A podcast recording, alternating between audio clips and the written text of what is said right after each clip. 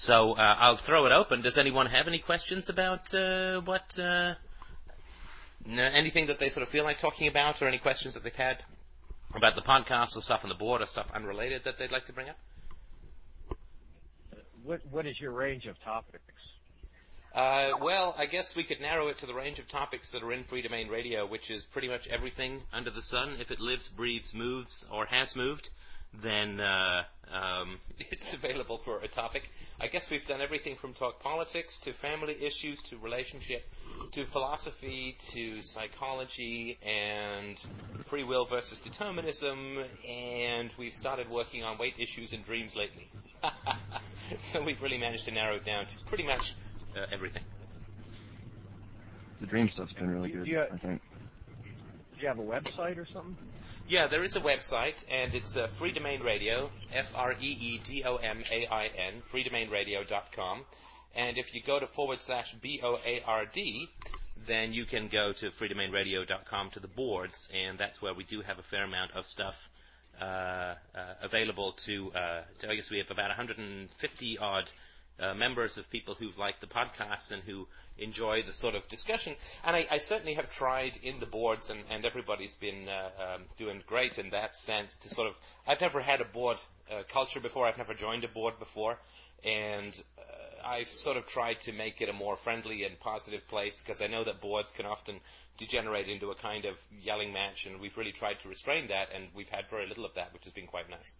So yeah, it's uh, it's the dream stuff has been cool. I think that dream analysis is a very interesting aspect of things, and uh, I've always had a sort of problem with some of the rationalistic philosophies that are out there, like objectivists and so on, where the respect for the unconscious doesn't seem to be as strong as as I think it should be. So I, that's one of the reasons why I've been doing the dream analysis thing, since the goal of philosophy is happiness, and you want to get as much information to get you on the road to happiness as you can. And I've sort of experienced that the unconscious has an enormous amount of value in that. And so um, uh, I would, uh, um, uh, I, have sort of found very helpful, and I wanted to sort of point out how the dream analysis stuff could be helpful, so people could try and look at their own dreams and see if they can't kind uh, come up with anything sort of valuable from that standpoint. So you guys have been enjoying that, those who've heard it. Yeah, I think that's really good. That was a strange dream, but I thought the analysis was really cool, interesting. Yeah, and, and the interesting, I, I when I when he uh, put the dream on the board, I had no clue what it meant. I mean, it really was a tough dream. Some stuff's really obvious, you know, like a dream about my mom or something and stuff. It's pretty obvious, but I thought this one was pretty subtle, and it wasn't until I remembered that he had four brothers that I was able to start cracking the dream, because usually there's something quite uh, important in the dream that's a clue about what it's about, and that Connect Four metaphor seemed to be pretty uh, pretty clear about. And from there, it wasn't too bad. But just staring at it, it's like, okay, horses, holes. What, what does this mean? but once you crack it, it usually makes a good deal of sense.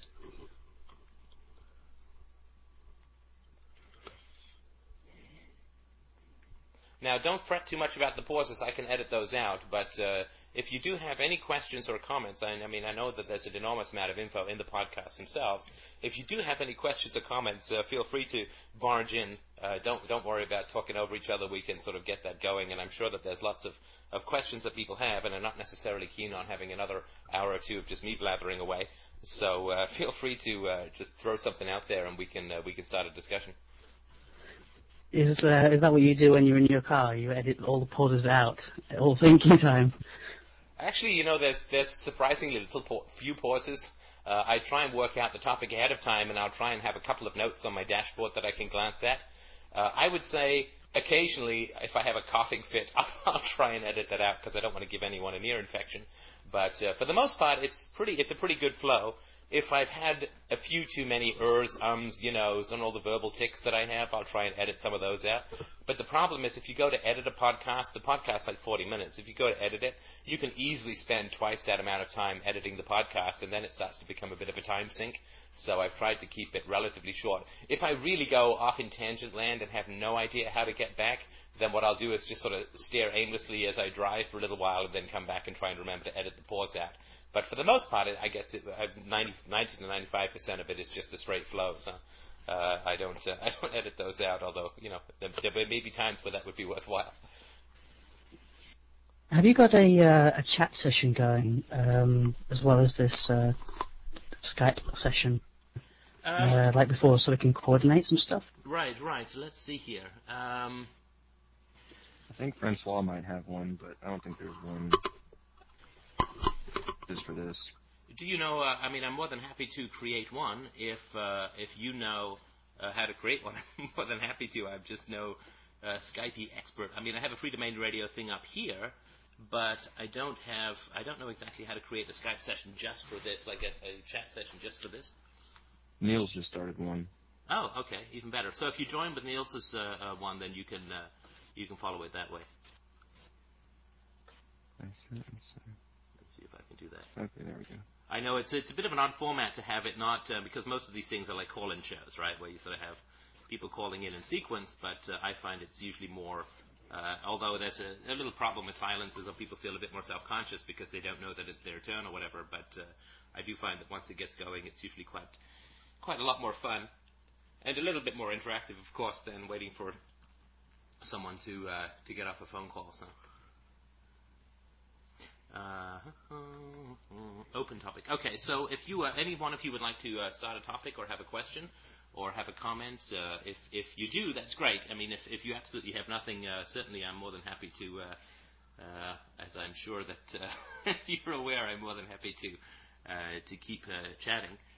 So feel free to start a topic if you'd like, though. What do you think about all this net neutrality craziness going around? You've been reading up on that? Uh, a little bit. Tell me a little bit more about it, though. I've, I've only really skirted the issue as it's been mentioned in the boards. Can you uh, give us a bit uh, bit more about that? Um, the only real exposure I get to it is from all the technology podcasts, and all of the, the hosts on those are known for being very liberally minded, so you don't really get a, a big breadth of idea of what the whole issue is. But basically, they're afraid that companies like AT&T or Verizon or people like that are going to remove competitors and other companies by charging more for priority bandwidth and things like that. So, like they're saying that Google, or they used to say this, I don't know if they still are, but they had the argument that Google is getting a free ride on their pipes and that Google should pay for faster access to people because they're used more and like Verizon people are afraid that Verizon's going to try to get rid of Skype because they're competing with their phones and it's just a whole bunch of craziness. Right. Okay. So the idea is that because there's this public domain called the internet, the protocols and the backbones, because there's this public domain of access out there, that people are going to try and monopolize the bandwidth to further their own economic interests rather than leave everything open to everyone. Is that sort of the idea?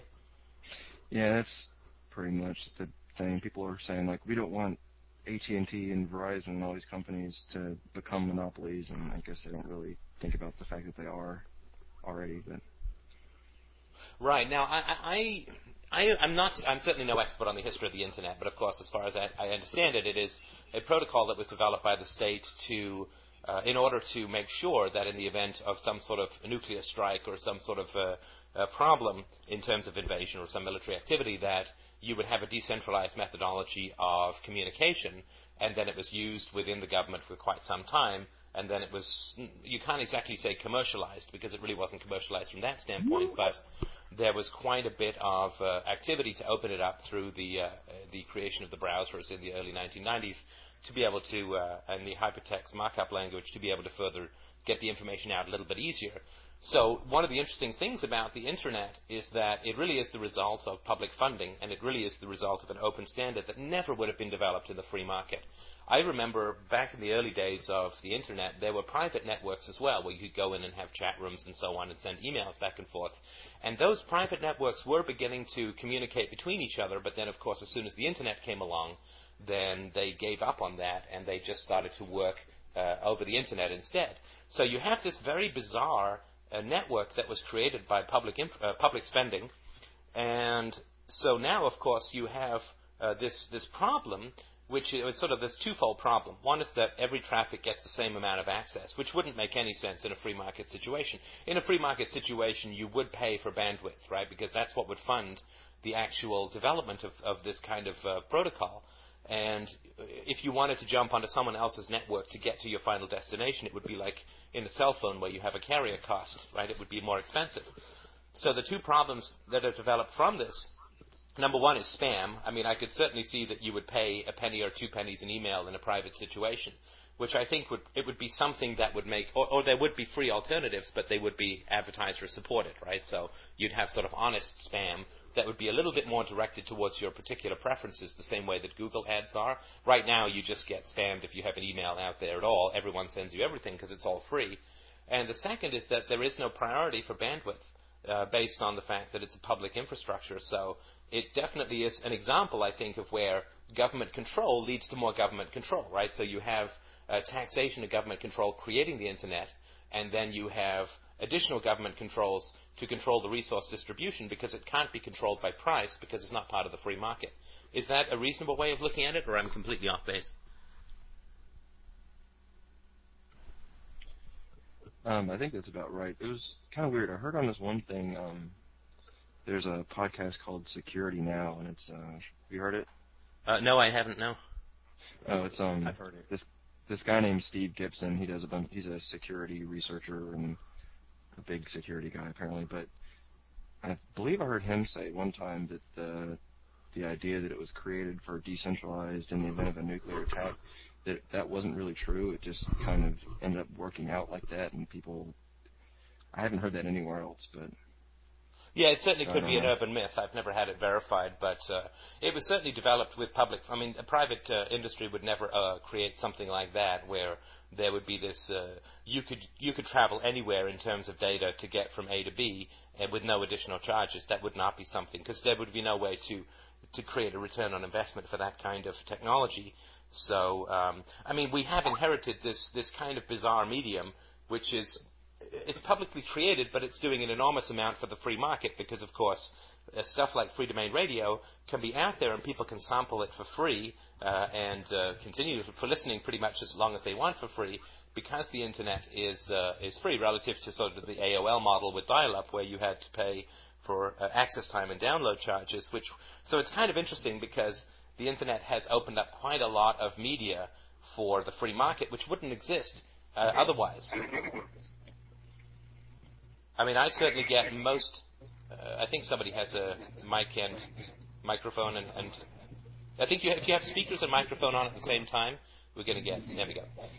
But I get most of my media through the internet, and uh, really, I find it very. It's a very bizarre and almost surreal experience to watch just a regular news show these days. Other than the occasional 60 minutes, which I still enjoy, to actually sit down and watch a news show would just be too bizarre for words because I just don't find that the mainstream media has anything particular of value in terms of insight to uh, to offer me.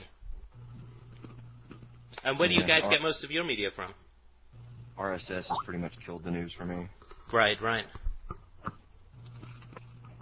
and I can't watch anything because, like on CNN yesterday, between all their commercial breaks, they show um, pictures of the fallen from this week, like all the people who died over in Iraq, and uh, I, just- I just can't take it. It is. It's hard to take. It, it's you know what it's like. It's like when you go to those family functions and you can't talk about anything important. Uh, it, it's sort of like that. It's like. I'm just wondering, are you guys hearing a lot of feedback too, or is that just me? Can't hear any feedback here. No, okay, well it could just be me. But it's I can of hear a little bit of squealing. yeah, but nothing too distracting, right? No, it's not too. Not really. Uh, yeah, so I find that in uh, watching news is just kind of surreal because there's just so much that's not talked about that's kind of essential, and so much nonsense that is talked about that's so inessential that I just do find it very hard to take it with any kind of uh, uh, serious. Uh, any kind of seriousness. It just seems to be this big entertainment exercise designed to, not sort of consciously designed to, but just inevitably designed to distract people from uh, the real issues of the day. It sort of reminds me of when you think of the uh, Weimar Republic in Germany in the 1930s, where you have all of these, or in the 1920s, where you have all of these shows and reviews and topless dancers and you know all of this stuff going on, when at the same time you have this massive economic instability and the growth of particularly dangerous political parties like Nazism. I just view a lot of the media these days as this you know, not planned but inevitable kind of rah rah nonsense designed to, uh, or with the effect of sort of distracting people from important issues that need to be talked about. Because you just get never. It's like when you're looking at a White House press corps uh, conference, you never ever hear any uh, really basic questions asked. It's all just uh, nonsense. And where they do oppose, they oppose on such the state, they oppose on such inconsequential, inconsequentialities that uh, it's just almost funny. Uh, so I find that stuff very strange to look at, uh, and I don't really get any. Uh, I haven't watched the news in a couple of years for sure, and I used to get the newspaper pretty regularly too, but that got a little bit stomach turning after a while as well. It's really strange as well how the TV news is fossilized into the same format every day with you know, misery upon misery in every article and not much depth, and then something about someone's cat at the end. Right. Uh, to, to, to, to cheer everyone up. Yeah. The world is the world is great because some I think little tiny little thing went okay, but the rest of it was awful, rather odd format. No, I, I know what you mean. You, you, you hear 15 stories about murders, rapes, and, and all the terrible things in the world, and then it's like, here we have a squirrel who can skateboard, and that's usually human interest thing at the end.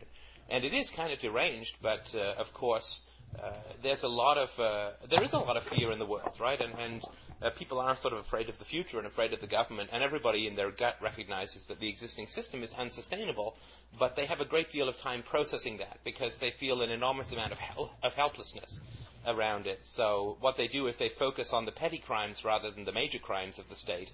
So they'll focus on, you know, a murder here or a kidnapping there rather than, say, an illegal war that's uh, could be characterized as a war crime uh, in the United States or in other countries as well, because people feel a sort of fundamental sense of helplessness because they just don't know about any alternatives, which is sort of why I think it's important to talk as much as we can about alternatives to the existing system so that people feel at least that there's a way out of the current uh, mess because right now I don't think people do feel like that way at all and then they sort of they sort of view us as rabble rousers who aren't getting them any kind of comfort because all we're doing is talking about what's wrong.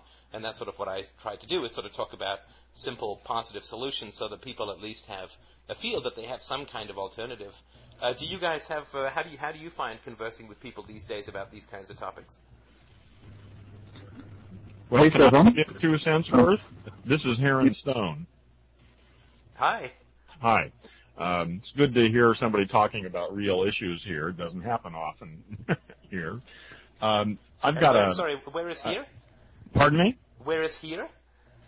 Oh, uh, well, on Earth, or, right. or uh, Skype casts in general, or in just about any place, actually. Sure. Uh, my opinion is that, in fact, the age of Homo sapiens is drawing to a close. We are witnessing the end of a, about a 6,000 year uh, blip in evolution.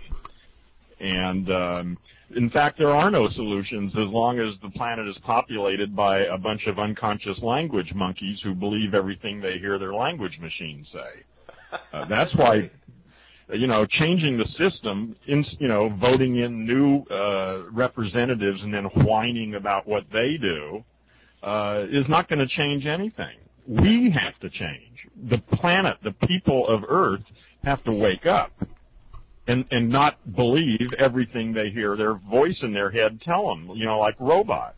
Uh, and but of course, the the beauty of this uh, approach is that that's quite doable. Biological evolution has sort of run its course, but cultural and linguistic evolution proceed at a much faster pace. Right. And in two generations, we could raise a generation of children uh, who are actually capable of thinking and negotiating and managing a global civilization peacefully. The, the current crop of uh, humans is incapable of that. Well, I certainly agree with you there. I think that um, the, the real the real challenge for us as communicators, I think, is to try and get as many people to understand that personal freedom is the way to go at the moment. That it's all well and good to understand the government, and it's all well and good to understand political improvement. But the real challenge is that uh, we do need to find ways of getting freedom within our own personal lives, and that's what I try to focus. Now, can everyone just check their setup? Because if you have microphone on and speakers on at the same time, then we're going to get this kind of feedback. You know, you can mute everybody and then turn them back on one at a time and find out where the noise is coming from, and then just turn off that one mic. That's a very good point. That was that was me. I I have a button that can turn it off. I just wish there was a button just to activate it instead. Well, what you could do is just uh, turn off the microphone until you actually have something to, like you're just about to talk, and then turn it on right again afterwards, if that's all right. Yeah, that's what that's the plan. Excellent. Okay. No, I mean, I think I think that's a very very good point. The uh, what was it? L- language monkeys was the what? I can't remember the phrase that you used, but it was a very. Oh, I use a bunch of them. Yeah, basically, yeah, language monkeys. You know, they they believe the voice in their head. They're identified with the voice in their head, and believe everything it says, and therefore act on everything it says. It's not much different than six thousand years ago when people thought the voice in their head was God. And I certainly agree with you that that's a bad thing to do, with the one exception, of course, uh, of free domain radio, which is absolutely the voice that you need to be following, and everybody needs to be following consistently all the time. Than right. that- Of course, of course, you're right. Yes. What was wrong with me? well, you know, it's just important to be precise when we're talking about these. That's right. You you got it. And of course, me too. Of course, uh, you should listen to me. But uh, yeah, you, me and uh, Free Domain Radio. Yeah. Now, I, I've got a sense that you have uh, a, uh, a radio voice. I can feel that rich, velvety radio voice draping over me like a nice little summer tan. Uh, do you want to tell us a little bit about your uh, your uh, activities on the air? Well, I've um, I've done a lot of public speaking over the years, so yeah, I've got that voice. You know, you have to you have to be able to speak uh, clearly to a large group of people. Somebody's mic is really being annoying now, and they ought to turn that off. Um, Yeah, I don't so- I, I'll, if you don't get comment- Yeah, yeah, that's uh, that's really annoying. I've done about 400 Skype casts since this started on May 3rd. Uh, I do a lot every day, uh, a lot of short ones usually. My main focus is on linguistics, on language, the way we think, and that's why I was talking about uh, the problem with humans, and I and what I think is the emergence of literally a new species, but- not a species defined by genetic inheritance, but by cultural and linguistic inheritance. That evolution has moved beyond biology at this point, and um, what makes us, what makes this new species difference is that I and other people I know are not identified with the voice in my head. I can listen to it, I can evaluate it, I can notice whether it's full of shit or whether it actually makes any sense or not. And I can actually negotiate with other people because I recognize that any idea in my head is merely my way of thinking about things, not the way it is. And that's why people can't negotiate. That's why Jews and Arabs and Protestants and Catholics and every other group that's busy killing themselves and everybody else around here is that they actually think the way they think about the world is the one and only way it really is. And that is insane. By any measure uh, that I can think of, the planet is populated by basically a bunch of insane language monkeys. Right. No, I, I And they need to be put out of business. And, and you think that that's biological and not cultural? Oh no, I think it's cultural. I don't think it has much to do with biology at all. I think that's why I'm so hopeful that within a generation or two we could change the whole game.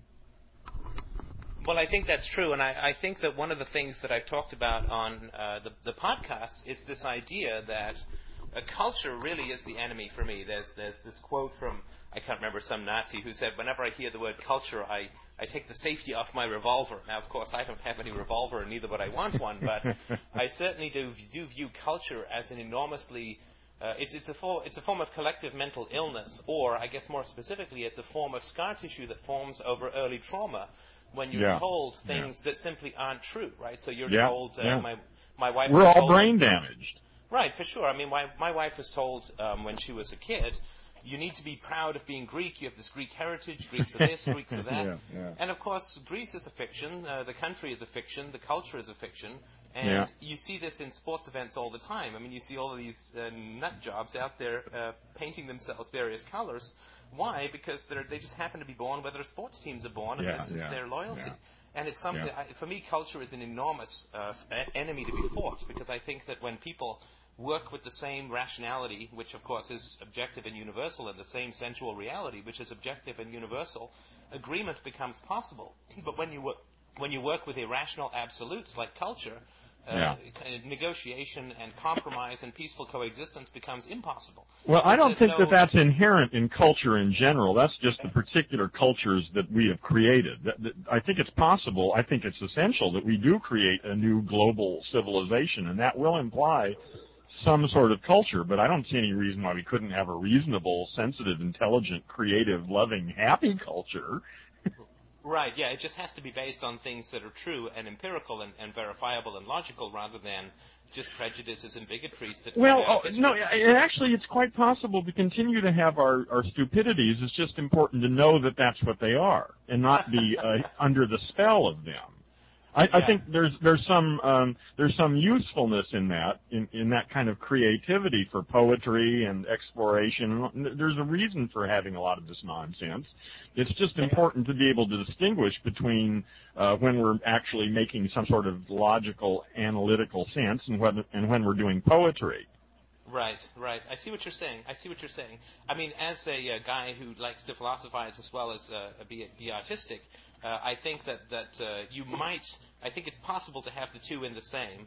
But I think what is going to happen, of course, is people are going to have to deal primarily with their own personal relationships in the realm of culture before we can break free of it. I mean, there's there are all these power structures that benefit from irrational absolutes like states and Oh, yeah, and, uh, yeah. and religions and so on. Yeah. But I think what the real barrier is not people overcoming, say, being Greek, but people um, saying to their parents, sitting down with their parents and saying, you know, well, I sort of think that you told me a lot of things that aren't true. And Yeah. we kind of need to talk about that, and talking Yeah. about that with your siblings, and talking about with it. It's primarily the personal relationships I think that stand in the way of human freedom. The state simply exploits that Yeah. instability. I would say that uh, the primary effort, at least from where I sit, is breaking the identity with the voice.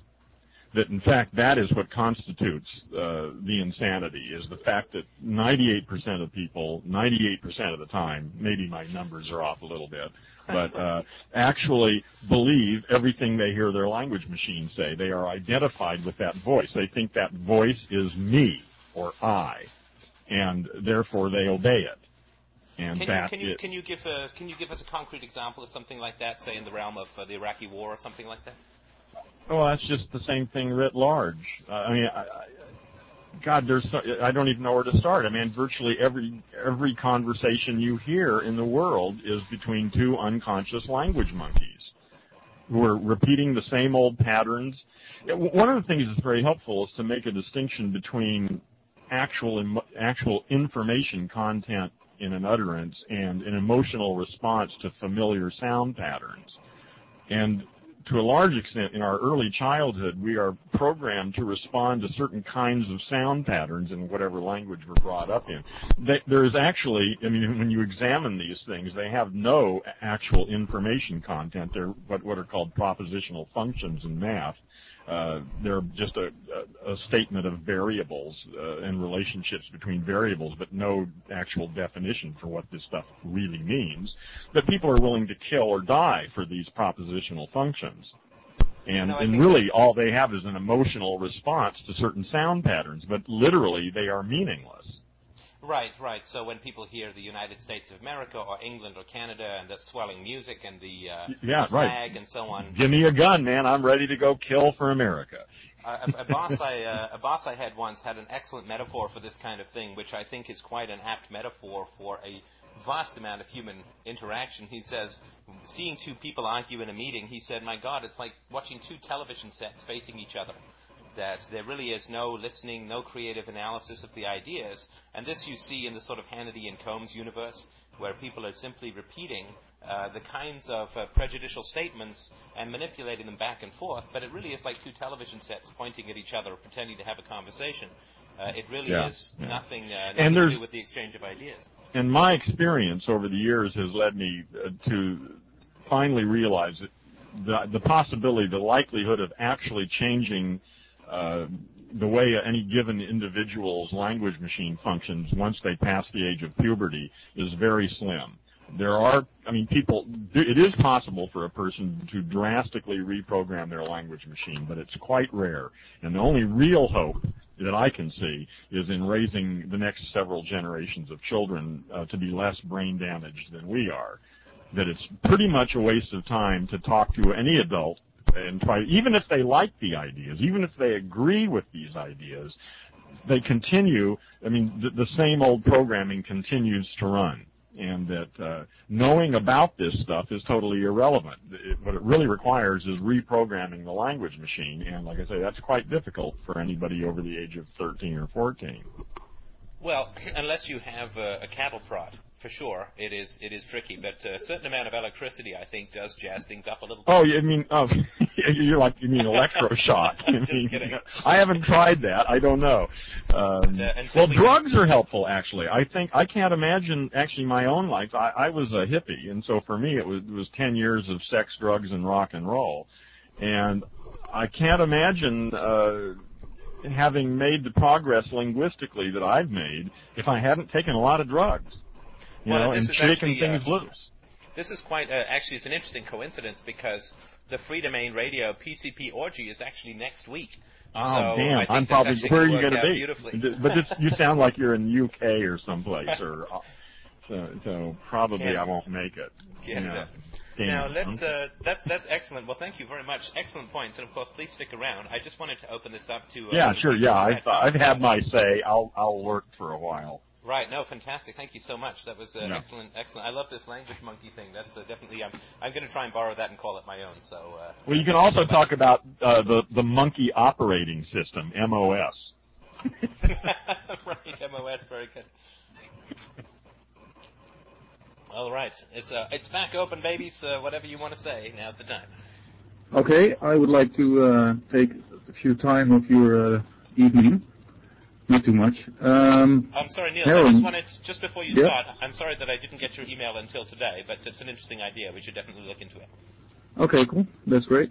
Uh, Heron, you said that uh, when people have a, a dispute, they can they cannot uh, resolve it, and a a lot of it has to do with how uh, how we discover truth fr- from uh, from falsehood, which is a thing that we are, we are trying to find out here at Freedomain Radio, because uh, if you can't have a rational way of resolving disputes, then the only only thing left is to um, is to resort to violence or to some kind of democratic vote, which is basically the same thing because more people have more power, and that's typically what we see in religions.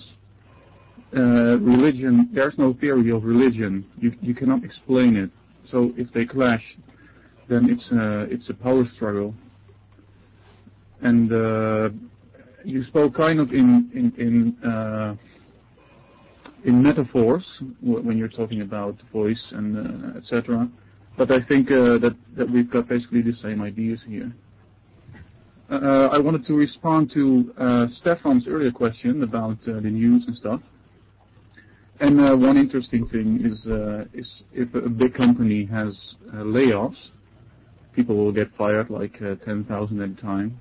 And you see this in the news, and it's and everybody responds to it with, "Whoa, that's so bad," and there's this negative undertone and everything. But actually, it's it's creating more efficiency, so it's a good thing. But uh, but that's not that's not what you hear on the news, which is an interesting example, I think. Uh, and uh, Stefan talked about uh, how we really can, cannot watch the news; it's just revolting. But one uh, typical show, one show is pretty interesting in that way. it's the Daily Show because they have they've got some real good insight into what, what's happening, what people are being hypocritical, all the lies. They've they've got a good way of uh, checking things through time, etc. And they've got a good sense of humor, of course. But uh, the, even that show is hard to watch because they're constantly trying to reinforce the idea that the news is there to keep uh, a tap or, or to keep uh, the politicians straight. To, uh, that, that, that, that's the, the, the mechanism that democracy has to uh, keep everything going fine. That, the news provides and what's actually going on to the people. And that's really pretty awful to watch them see all these things. They know a lot of stuff, what's going on, but they can't make the last twitch to well, maybe it, that's the government is um, fundamentally uh, a really, really bad idea. They can never get to that, and that's pretty disappointing. For instance, uh, because they do push some things, they're very critical of almost everything, but then at the end of the show, they've got an interview like Al Gore talking about uh, global warming, and he just he just totally sucks up to him and and he completely supports this uh, liberal message, and it's uh, that's that's really tough to watch. Can I just uh, add something there? Um, you're, you're absolutely right. Uh, I, I find uh, Jon Stewart is hilarious. I mean, the man is a comic genius because uh, not only does he have a great voice for comedy, but he his facial expressions are just brilliant. And I, he, I've certainly tried to. And so is Stephen Colbert, of course. He, he is very, very funny. I, find that uh, um, because Colbert is having kind of a, uh persona, that um, uh, Jon Stewart's a little bit funnier. But uh, I've tried to learn a little bit about how to sort of loosen up and have a little bit more fun with the audience, um, so that uh, uh, by watching The Daily Show, the one thing I think is true about The Daily Show is that if you've ever read King Lear, King Lear has a fool who is continually telling him the truth in a cryptic and funny manner, but never, and, and so basically is trying to reform the world by educating the leaders, in a sense, or by educating the population to choose better leaders. And that's a very funny thing to watch. And he is, of, of course, the only person who has any kind of uh, request for truth and integrity and consistency, but he is essentially trying to improve. Well, he's trying to entertain, of course, which he does a wonderful job in. But he's trying to improve the world by pointing out the falsehoods of the politicians, but not, of course, to question whether that power should exist in the first place. He just wants people to use power in a better way. He doesn't want that power to go away, and I think that's the difference you see when he's criticizing them, and then when he sees them face to face, he's very much. Um, uh, he's very sycophantic, right? Because he respects the power, he just wants people to use it better. And that's the great illusion and the great trap of people who are uh, commenting on the public sphere, is to want power to be used in a better way. And of course, it can't be. It's absolutely impossible. So I'm sorry, go, go ahead. I just wanted to point out my, my thoughts on that. Well, I, I was uh, kind of finished, so uh, that were my points as well. And the, the other thing I'd mentioned about an earlier point that you had, uh, one of the things, the basic, and this is coming straight off of um, Economics in One Lesson by Hazlitt, the real challenge of economics is that the people who lose in a transaction, like layoffs and so on, the people who lose are very obvious.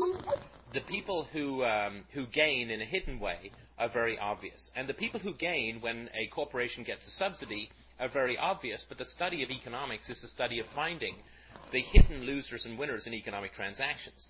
So, of course, as we all know, when there is a subsidy that goes to a company, you might save 2,000 jobs, but you've probably cost five or ten times that number of jobs in the private sector being created because you've diverted capital to a failing industry, or you've gone into debt as a government, which means that you've taken capital that could be invested in a company. So, in order to save 2,000 jobs, which is obvious and doesn't need any scientific examination or any kind of rigorous examination, you've ended up costing the economy 10,000 or 5,000 jobs, which nobody ever, I mean, if you don't get a job because the subsidy went somewhere else, you don't even know that you're missing anything because you didn't get a job and then it was taken away. So it's finding the hidden winners and losers that are on the other side of the economic equation that's the real science of economics. And that's what's never talked about in the media.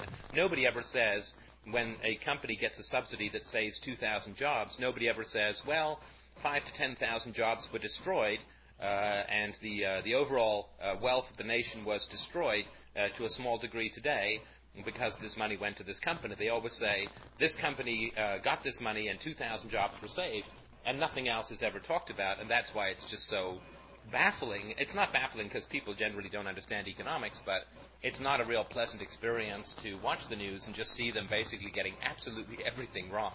Uh, and that just certainly made my blood boil a little bit too much to be enjoyable. It's something that Jon Stewart can stand because he believes in power. He just thinks it should be exercised better. But uh, because I don't believe in power at all, uh, seeing people lie about it doesn't give me any sort of uh, productive anger that I can do something about it with.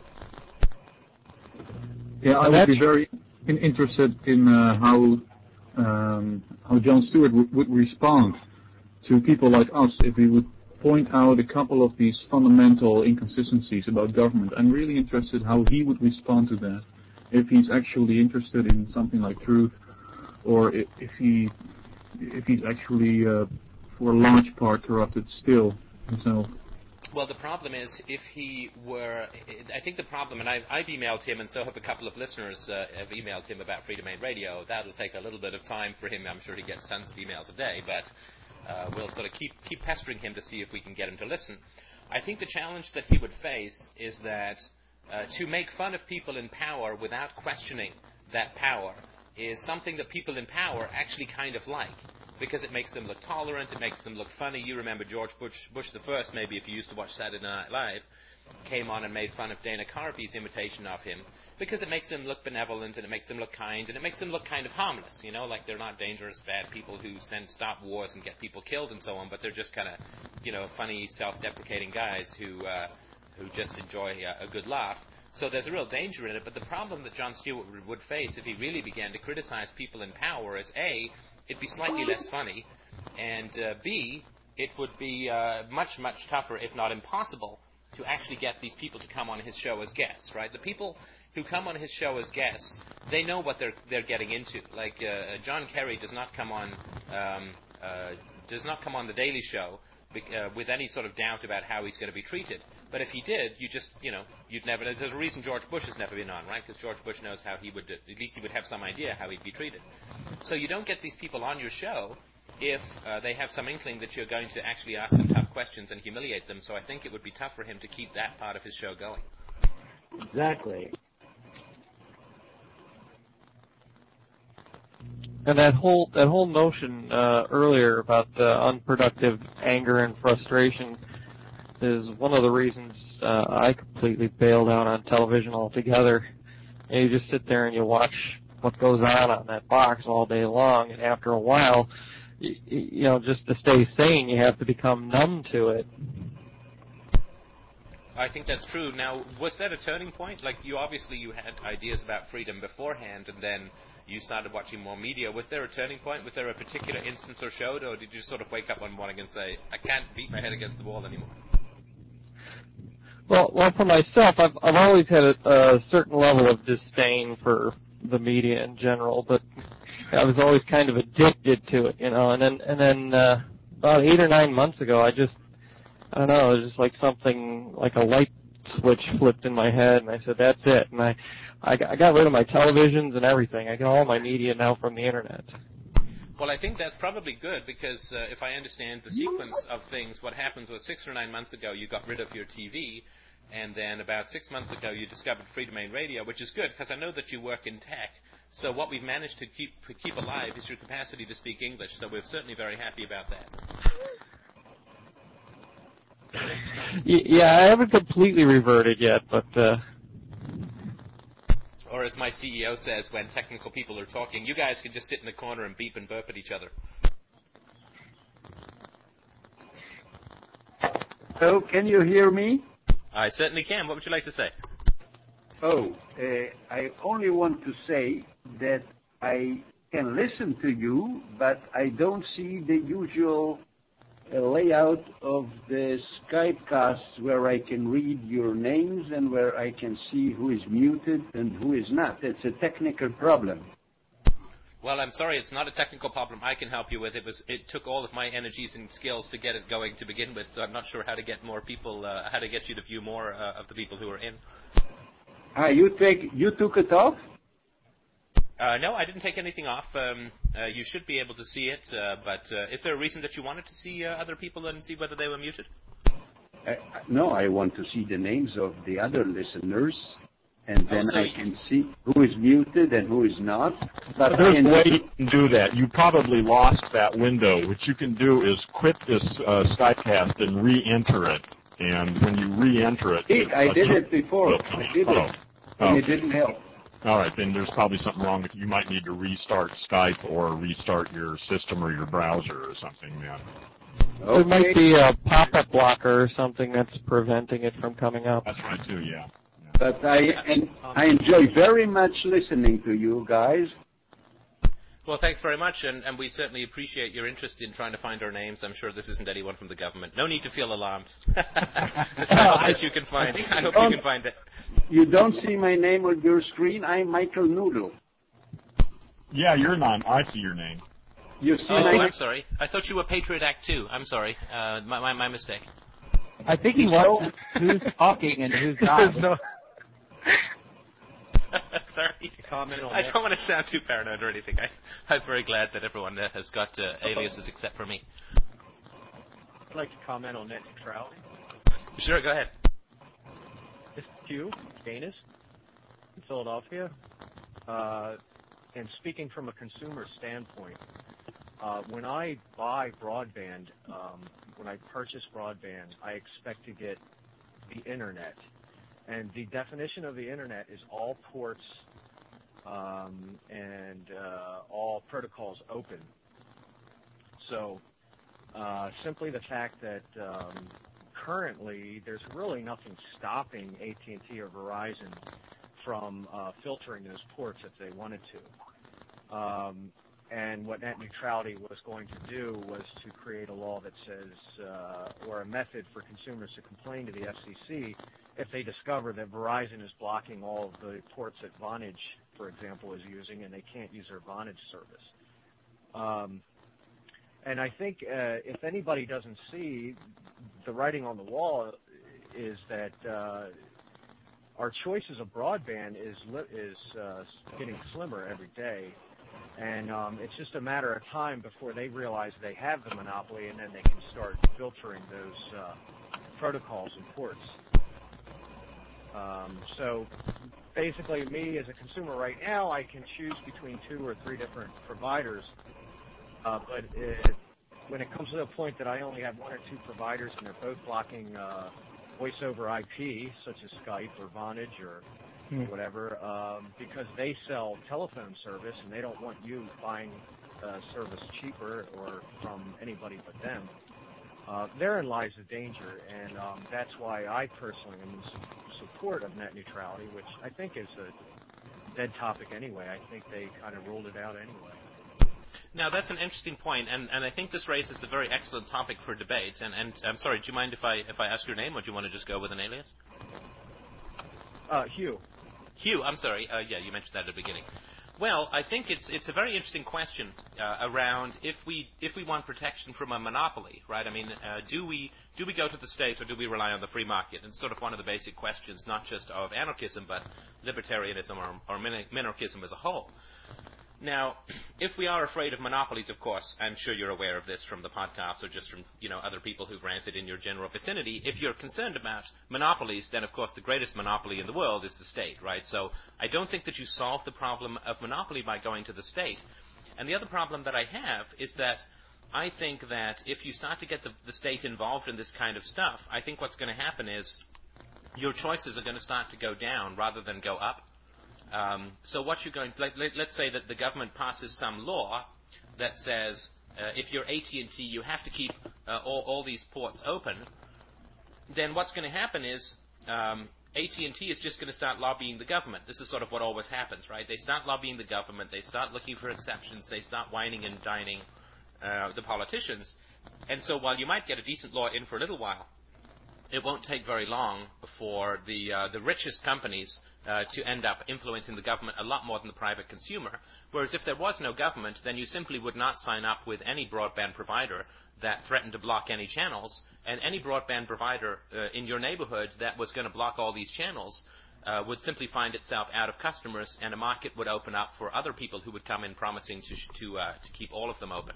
Does that sort of make any sense? And feel free. I mean, this is just a, a, a debating well, point. Yeah, so. yeah, but the the problem is they're already lobbying. They've already lobbied to defeat this, um, and they're they've already. If if you follow internet law and what's been going on, I'll give you another example where they uh, lobbied uh, Verizon and many of the RBOCs uh, in power um, have lobbied against uh, um, municipal networks. Uh, and what I mean by municipal networks is, say you have a little town of, uh, say, 10,000, and we all get together at a town committee meeting and say, hey, let's run fiber optics and have our own internet provider. Uh, and, well, guess what? They've lobbied against that. So now that's against the law in several areas. So th- they're aggressively lobbying and campaigning to close, to close, you know, to make it more of a monopolistic atmosphere for them. Prior to them getting into the internet, it was a more open thing. It was you had a lot of small mom and pop ISPs operating. You Right. don't have that anymore. Uh, it's just big corporate business jumping in. It's kind of like they fell behind the times, uh, and they didn't think the internet was going to be all that. I don't know if you remember that was the atmosphere back in the uh, mid '90s when the internet was introduced to the consumers. Sure. Uh, you know, you, you have Bill Gates on file. Uh, I don't remember verbatim what he said, but uh, basically said, "The internet, what's that?" You know, uh, and he's he's eaten those words ever since. He's really regretted it. But my my point is that uh, you know, if if if we, you know, you use the word free market, but we all know this is not a free market society. It's whoever has the most money who can lobby the most wins. And that's therein lies the problem. We Well- have well, then- to give power Are- we have to give that power back to the people, for the people. It should be a government for the people, by the people, not for the people, by the, the biggest check. You know, and that's and that's what's pissing me off and it's gonna lead to a re- And the most irritating thing about that, of course, is that I don't have the biggest check. I mean, I'd be absolutely for that system if I had the money to buy the politicians. My main issue is that I don't, and that's the main reason that I'm an anarchist. I'm just not rich enough to be an effective Democrat. So I absolutely agree with you that uh, the idea is uh, so it's just thwarted power lust really has driven me towards anarchism. Uh, if I can't rule, nobody will. So, but I would say that uh, uh, I agree with you that it should be government by and for the people. But the problem with that is that like, that's like saying uh, it should be the mafia uh, for the people. It should be uh, criminals for the victims. Uh, because, of course, the major relationship between the state and everybody else is the power relationship that in, is involved in the government having the guns and the people relative to the government being disarmed, right? I mean, you can have a Saturday night special, but you can't have a scud, right? So I think that that problem of the power relationship uh, being so widely disparate, it creates abuse, and we really are viewed, I think, by unconsciously by people in government as livestock to be sort of uh, sheared and and uh, uh, grazed on and uh, utilized as as as as much as possible. I don't think that there's any way to turn a monopolistic agency of violence into something that will serve the people that it's violent against. You know, if you have a mafia that is uh, demanding protection from uh, shopkeepers, to say that the mafia should really put the interests of the shopkeepers first, I don't think is ever going to occur. I- I'd like to think that there would be a way to do it, um, because then I wouldn't have to be such a radical thinker, but I just have never been able to figure that one out. So if you'd like to find a way to figure it out, I think that would be great. I certainly would be open to hearing it. Well, Uh, uh, one way is is what we're doing now, and I mean I think that's great. But yet, uh, lack of net neutrality is threatening this medium as well. So, um, you know, that's where I I think net neutrality is a, an extremely serious topic. Um, I, I would say there's there's one bit of hope I think coming around the corner in major theaters. Uh, I don't know if you're aware of a film coming out by Aaron Russo called Freedom to Fascism. Uh, Aaron Russo is a uh, pretty uh, predominant uh, producer. Uh, he's he's uh, the guy responsible for uh, several rock and roll bands becoming famous. And uh, oh boy, I forget. Uh, yeah, I think he is a libertarian. Uh, but anyway, he's coming out with this movie that basically exposes the Federal Reserve and the IRS for what they really are. Uh, the, the Federal Reserve being a fiat uh, uh, money system um, that abolished uh, metal-backed uh, currency back in what 1913 or something. Yeah, that's right. And I, if you ask the average American, uh, did, you, did you realize that the Federal Reserve is not an entity of our government? Uh, the answer is is is a majority no. Um, people do not realize that, but uh, in fact, it's a private corporation uh, run by the banks. Um, Right. And uh, so you know, therein lies um, some hope that when uh, that movie comes out, it'll expose a lot of this uh, um, power structure that uh, kind of seems to rule us in a, in a hidden fashion.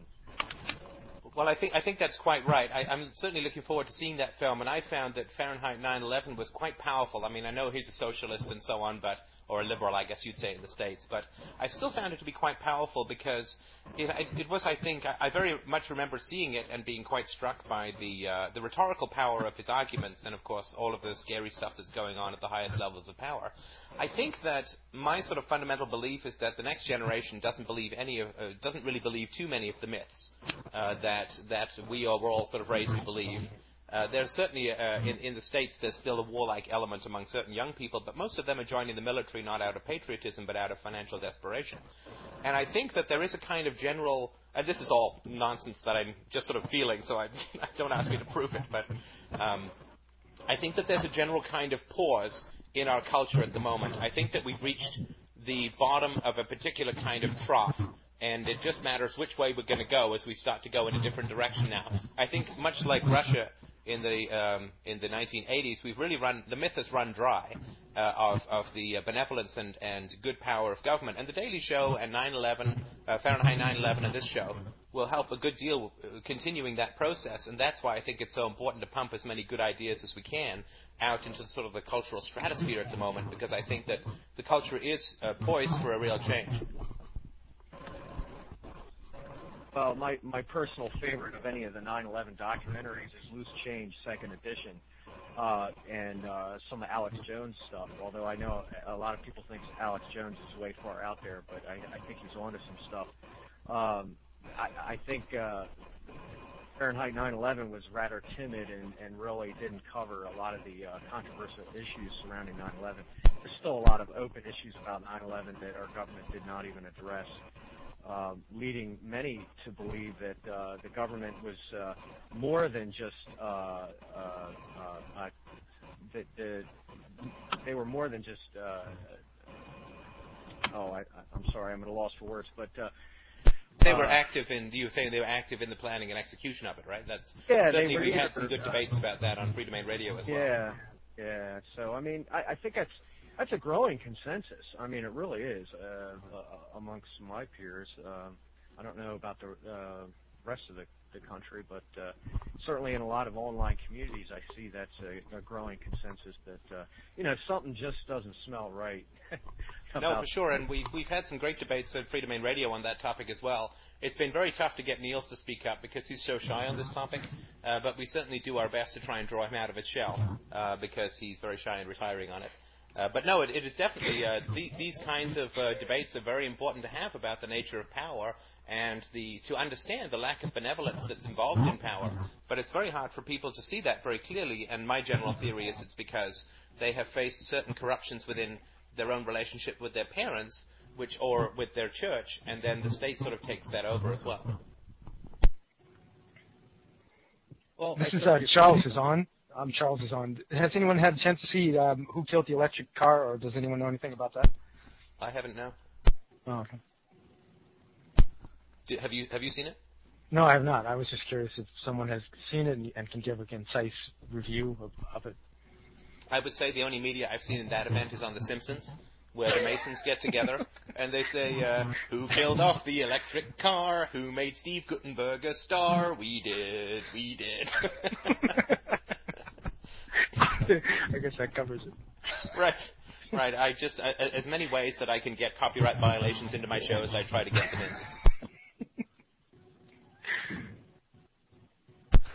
Now we've had some people who are listening, and I know that there's some people who aren't too confident about their ability to uh, uh, speak English as fluently as we done. But uh, uh, there are some people who uh, who haven't spoken up yet. Are you lurkers, or are you people with a burning, yearning topic that you haven't revealed to us yet?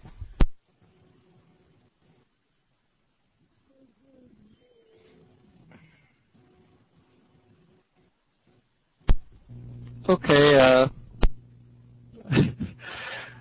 I, I guess maybe I'll, uh, I'll, I'll throw myself up as the uh, the um, uh, on this one. Uh, Russo, um, may be right that uh, uh, that our that our government was certainly glad to see something like 9/11 happen, but I, I don't think there's sufficient evidence there to to show that they were actively engineering the event. Um, the stuff that he mentions in that video online, uh, he he does a really good job actually of employing the same kinds of sensationalistic techniques that the regular media does. You know, uh, verbally saying things like, um, you know, the neocons were behind this, and then showing visual images of documents that they've writ- they've written before 9/11 that sort of intimate that they were involved, but not really actually proving it. So so you make the mental connection, but but it's not really. I mean, it's it's it's appeal to emotion to me. It seems. Right. I mean, I, I, I find the 9/11 stuff perfectly fascinating, absolutely, and I certainly don't. Uh, I, I don't have the the technical. A lot of the arguments are very technical, and I don't have the technical expertise to judge those things. Uh, so it's hard for me to sort of say that I know what happened. And I, I think people say, well, there's lots of evidence that very bizarre and uh, things happen, and lots of evidence that things happen that don't jibe with the official story. I would be absolutely shocked beyond words if the official story were true. I mean, just because it's the government speaking, right? So it's like, uh, hello, they lie, right? I mean, there's just no way to get the truth out of these people to save their lives or your lives. So I would be absolutely shocked if uh, if what the government said about 9/11 was true. Uh, that having been said, uh, they were very good at tidying up the evidence, right? I mean, the planes are all gone, the buildings are all gone, uh, the steel's all been sort of sold off and broken down, and so it's a pretty clean uh, sweep of the of the area. And so I think that the uh, the problem is that uh, uh, there is no way to prove, at least to, to my knowledge, and this is sort of to my level of, of technical expertise, which is not high in these areas. There's no way to prove what happened beyond a shadow of a doubt, or what didn't happen. And so I certainly think that it's a it's a fascinating topic to look into. I eagerly look for more conclusive evidence about what actually occurred, uh, and I certainly do believe that in the very largest sense, the uh, the government in the United States is responsible for 9/11 uh, because 9/11 comes from uh, poking lots of sharp sticks into Muslim nations, right? Muslim nations, not exactly Precisely. the most. I'm sorry. I, I was saying precisely that I'm, I'm not saying that they're not responsible for it. I'm just saying that the direction that Russo's going is, uh, I mean, completely unproductive. It, I mean, it, it's obvious from from the track record of the United States from from the 1960s, 1970s on that it, it, it's basically our fault why people over there hate us. But but I don't think it you know chasing after yeah, I don't want to use loaded words, but ch- chasing after fantastic stories like this only does a disservice to the, the actual truth eh, because people will dismiss it as as just fantasy. Yeah, no, I think that's right, and I, I think that there is a certain amount of intellectual effort that gets poured into trying to figure out 9/11, which I think could be better used elsewhere. Now, of course, I'm never one to tell somebody else how they should or shouldn't live their life, but I would certainly say that uh, we don't need 9/11 to prove the evil of the government, right? All we need to do is have a look at our 1040, right? I mean, and the, and the consequences if we don't pay our taxes. That's all we need to do is to say that the government has guns to our head, and if we don't pay our taxes, they're going to throw us in jail. And so I don't think that we need 9/11 to uh, to uh, to prove the evil of government. And I think the problem is that if you focus on 9/11, even if somebody came out with a proof, you know, there was some memo uh, that's uh, got everyone's signature on it about, you know, we're going to do this dastardly thing and we're going to engineer these buildings to go into the uh, these these airplanes to go into the buildings in New York. My concern would be that people are going to go, well, that's just terrible. What we need now is an internal federal Homeland Security Department, which is going to start reviewing everything the government does internally, and it's actually going to raise their taxes, and it's going to cause more uh, government regulation. Uh, I think that if you prove the evil of the government in a specific manner, the temptation is for people to create additional agencies. You know, we used to have a Department of Defense, but unfortunately it's now overseas attacking other people, so now we need a Department of Homeland Security. So I think that what happens is if you prove the evil of a government in a specific manner, the great tendency for the majority of people will be to say, well, we need another government agency to deal with this potential for government corruption. Whereas if you prove the evil of government in a generic manner, i.e., human beings should not have the right to use force against other people, then the conclusion that anybody who agrees with you is going to be uh, pretty much this, uh, a logical one, which is that we need to get rid of the whole institution. And that's sort of my major issue that even if people were able to prove government complicity in 9-11, I'm not sure that it would help the freedom movement in particular. In fact, it might drive it quite the opposite way. Well, uh, Stefan, you make uh, a good point. and uh, actually, you, you make uh, you make the, ca- the case about why this is actually this is actually important, because um, what Alex Jones has done in his latest documentary called Terror Storm is that he did show the general uh, behavior of governments, that this was not a fluke which is very important to realize, he also goes very much into the state of mind of people, how people react to it. Greg here says, well, uh, people will just dismiss it as a fantastic story, that's kind of a, a self-fulfilling prophecy if you're going, if you're talking about your own ideas towards this. People also say that uh, a free society uh, will never happen when you're arguing with them about if the government is good or not. Well, yeah, right. If, we can change the, the mind of this person, then then there's a good chance we can change other people's minds. So, uh, sorry, go ahead. Yeah. No, you go ahead, please. Okay. So, um, what Alex did, did in uh, in this documentary, he starts out with giving five or six examples of uh, state-supported uh, terrorism or something that's uh, more or less uh, within that uh, definition because of course it's tough to define these things when it's not clear who's doing what, etc. But it's about aggressiveness on people that they are supposed to defend or that they're being aggressive and blaming it on other people. That's what uh, governments are really good at. Alex gives uh, five or six examples of, history, historical examples, who have been, uh, for which we have clear factual evidence that in fact the governments themselves have admitted this, which is a very important point to understand. That, that, that it's not up in the air, we have clear evidence for this. And um, so that's that's one thing you have to understand. So people come with uh, complaints all the time, like, "Well, a government would never do this because if it if it would come out, then they would be in big trouble." Well, you are making the assumption that th- that they would actually get in trouble. Right. And you're you're making another uh, assumption that uh, everything the government does.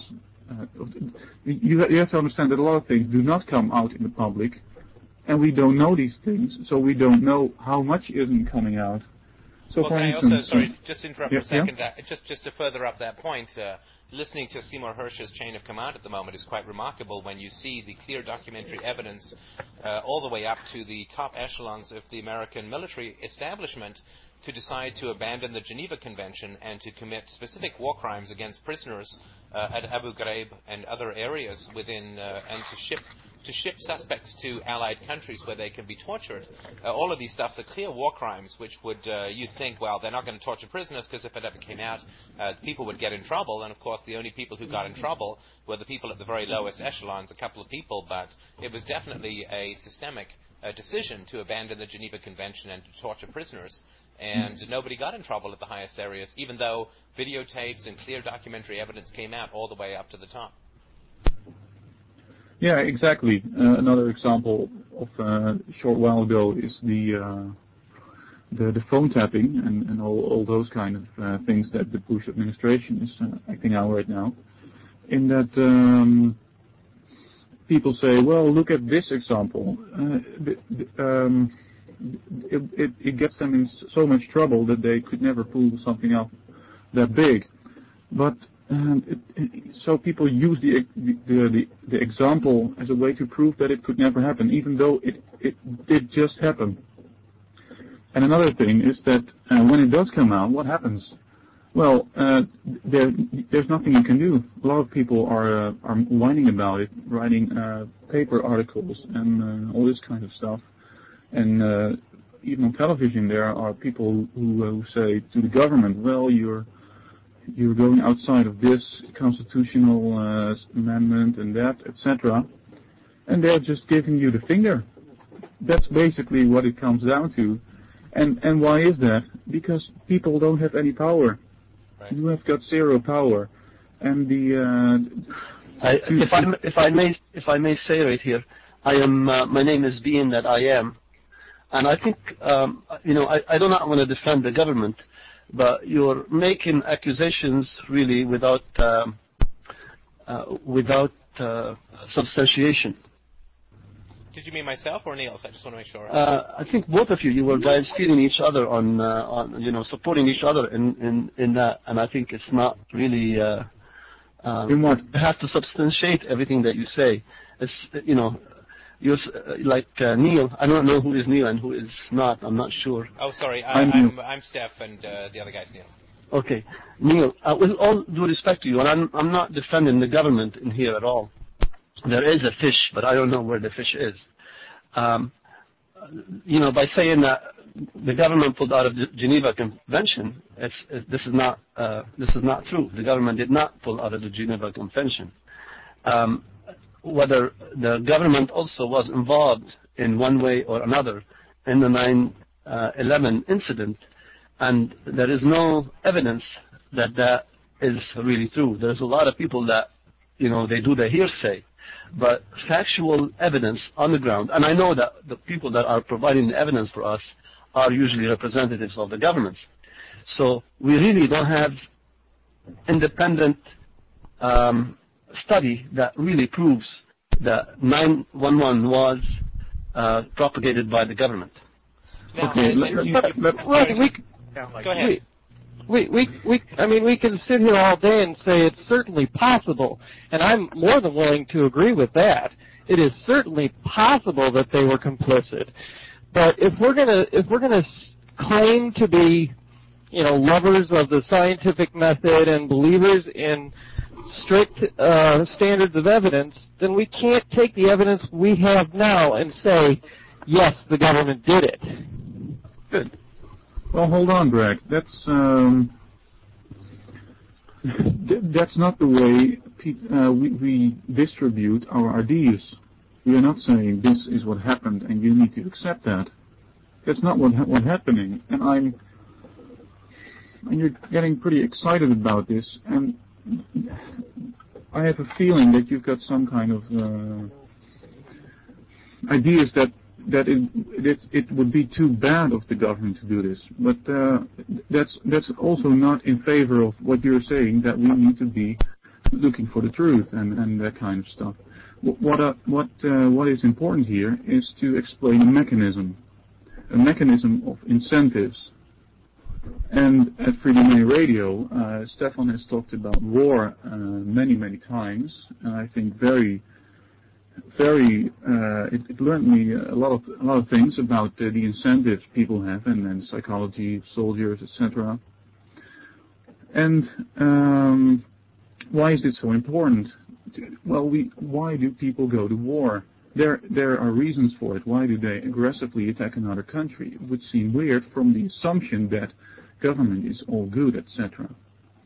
So if we just look at the incentive system, and we don't need to look at any single fact, we just look at the incentives, and uh, we know that there's no such thing as a citizen. There's just we we you you people just talked about well the government treats because it has all the power it treats the people without the power uh, as a means to their end. So in this, if you look at, it like in that way, then there's clear incentive for them to keep the people in fear. So they will continue to look to government for solutions.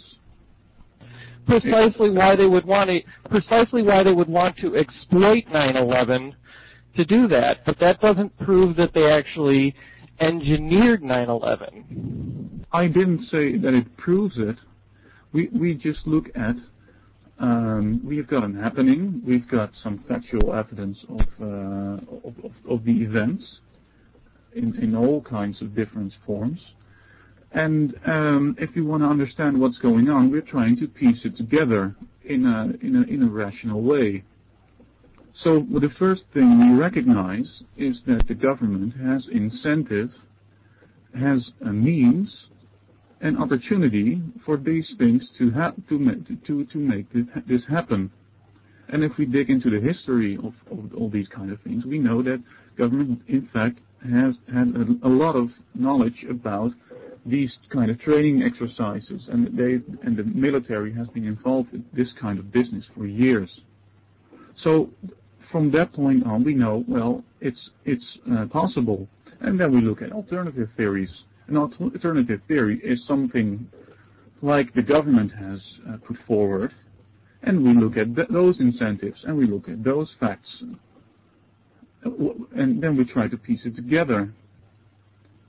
But, I think, uh, sorry, if I can just interrupt for just a second, I certainly yeah? agree with you that uh, we certainly wouldn't take anything that the government says as face value. In fact, that would be the lowest level of the credibility heap that I would have. And that we certainly do, I, I think there's great value in continuing to explore these things. And I think that within the free freedom movement, there's a great deal of value in having a look at these these arguments and, and the, the physical evidence, which is which is growing sort of day by day. So lots of people are looking into this kind of stuff. I think that the challenge that I always have with the 9/11 stuff is is it an internal debate that we have within ourselves for people who already are uh, understanding that the government is is a fairly nasty uh, organization, or is it something that we would ever sort of deal with with people who are outside the movement? Because as we can see right now, when we start to talk about Uh, uh, the, the, the Abu Ghraib stuff, which I brought up, of course, and the 9/11 stuff, we have people who say, well, there's no evidence, so you need this, or you need that, and that's perfectly valid. Of course, everybody should ask for evidence and shouldn't take anything that we say on faith any more than anything else. But I, the way that I prefer to do it is to look at something like, if you want people to understand the evils of the government, to talk about something that is non-controversial, like what happens when you don't pay your taxes, because everybody can understand that, and you don't need any evidence. So I certainly agree with you that we definitely need to keep pursuing this as a topic, and it is quite a fascinating topic because there is some very compelling evidence uh, on the side of the, the skeptics for sure, uh, and there is some some holes still about what happened in certain areas. But when I talk to people who are not familiar with these kinds of arguments, I find that the 9/11 stuff uh, ends up with people saying, "Well, where's the proof?" and so on.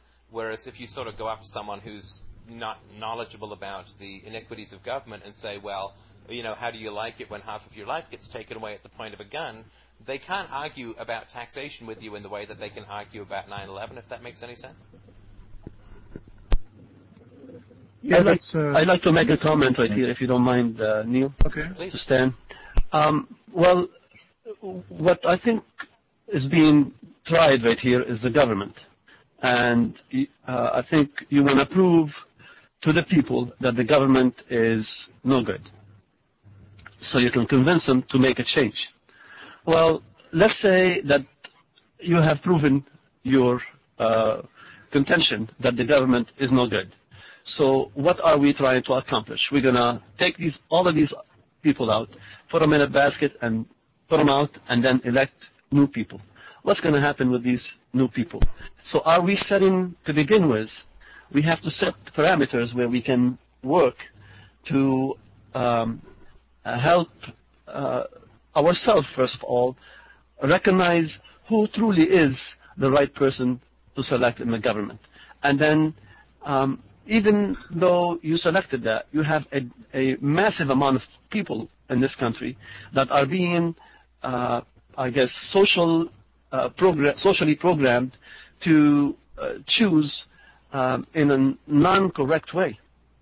So we give, uh, so they're going to choose people that are not necessarily uh, really good. So those people are going to take position, and we know that absolute power corrupts absolutely, and we're going to have the same thing uh, 20 years from now or 15 years now, from now. So what is really the solution right here? That's what well, I'm, I certainly I'm agree with you that uh, we're going to have problems if we say that what we need to do is get people to handle uh, government power better. I certainly agree with you. Um, I sort of think of it, I use the acronym NOTA, NOTA, which stands for none of the above, right? So people say, well, who should rule over us? Should it be a king? Uh, should it be a priest? Uh, should it be a politician? Should it be a dictator? Should it be a Republican or a Democrat or a Tory or a socialist or a communist or a hamana, hamana, hamana? Well, it doesn't matter because as anarchists, we simply say none of the above. That no human being is capable of not succumbing to corruption through the power of violence. The power of money doesn't trouble me at all. The power of artistic ability, the power of beauty, the power of, uh, uh, of wealth doesn't bother me at all. The power of violence troubles me. The power of violence can never be survived by any human being. So our long-term goal, and you know, the, the, the question of how we get there remains one that is we're still exploring. But certainly we have to know where it is that we want to get to eventually before we can figure out how to get there. But the goal is a stateless society. The goal is a society without a monopoly of force uh, with any particular group. And there's lots of ways in which that can manifest itself. We have uh, theories about what, what, are called dispute resolution organizations, which are private agencies designed to help people resolve disputes in a nonviolent manner, uh, which are sort of mini states but without any monopoly of violence. So there's lots of uh, solutions about what happens when we get rid of the state. But the state, of course, is, is a logically immoral entity because it claims that certain people have the rights to declare war, to, to levy taxation, which are specifically denied to all other citizens within a, uh, a, a country or a group. And so our goal is no government whatsoever. Our goal is to get rid of this sort of moral abomination called the state in the same way that in previous generations the goal was to get rid of slavery. And in previous generations to that, the, goal was to effect the separation of church and state. We're just sort of step by step climbing up this wall towards human freedom. Prior generations have done their part, separation of church and state, getting rid of slavery, uh, women's emancipation, the rights of children, uh, the Geneva Convention. Every generation adds its its particular log to the fire of human freedom, and our one, which is a rather large one, is to say now we need to go to the next logical step and get rid of the government completely so that we have a consistent moral rule across all humanity that no human being gets to initiate the use of force against any other. Right. The problem is, let, let, me say, yeah, I think you, you're probably going to say the same thing I'm going to say, is the problem with that is when everyone, every human being have committed himself in in a in a in a small place, in a group of people, in a group of nation, or in a in an entire uh, world.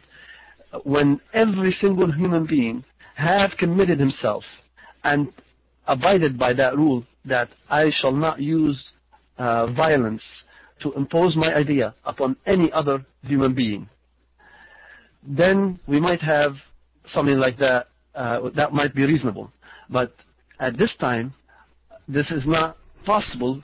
The reason being is that there are still uh, people that are uh, that are not committed to any um, human law or any uh, human right. All they care about is their own personal satisfaction uh, in gaining power, and they may gather about them people that are um, mind-like or that are interested in something that they can take, like money, to go ahead and impose their own will upon you. Now they are not called government; they are called something. So we are or something like that. Yeah. What What is the stages that prepares human beings on the entire planet, and the entire planet, not only this country, the entire planet, to basically accept and grow in these uh, moral uh, tendencies to respect uh, each other and to care about each other and to uh, to grow in that. Um, nothing that I see in, in the educational system, nothing that I see that you have presented right now, other than your idea, which is a very good idea. Eventually, in in a um, in a very advanced state of mind or state of consciousness. Sure. But- Look, I, I fully understand your, your reservations about this, and of course, it is important that we don't back ourselves into the communist corner, right? Which was what went on last century, where people said utopia's coming, and any time that utopia doesn't arrive, it's the fault of people, and we have to force them to be better. And you know, this was the dictatorial problem of the 20th century. Well, more than a problem, a genocide nearly. Well, I, I fully agree with you that it's a uh, it's a leap. There's no question. It's a step that human beings have to get to in order to be, to get to be a free society. I don't agree that every human being needs to be perfect in order for the world to be free, because of course it's an impossible standard.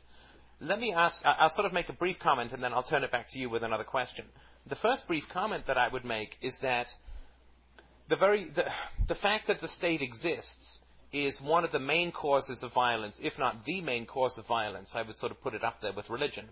The, the, the fact that the state exists is one of the major causes of violence in human society because the economic incentives that are created by the state to use violence are enormous. So, for instance, if I uh, if I manufacture computers and I want to raise the price of my computers, and if I lobby the government to keep foreign computers from coming into the country, then it, it because of the existence of the government, I want to go and lobby and I want to go and make people uh, believe that, uh, boy, it's going to be really great if you keep all these foreign computers out.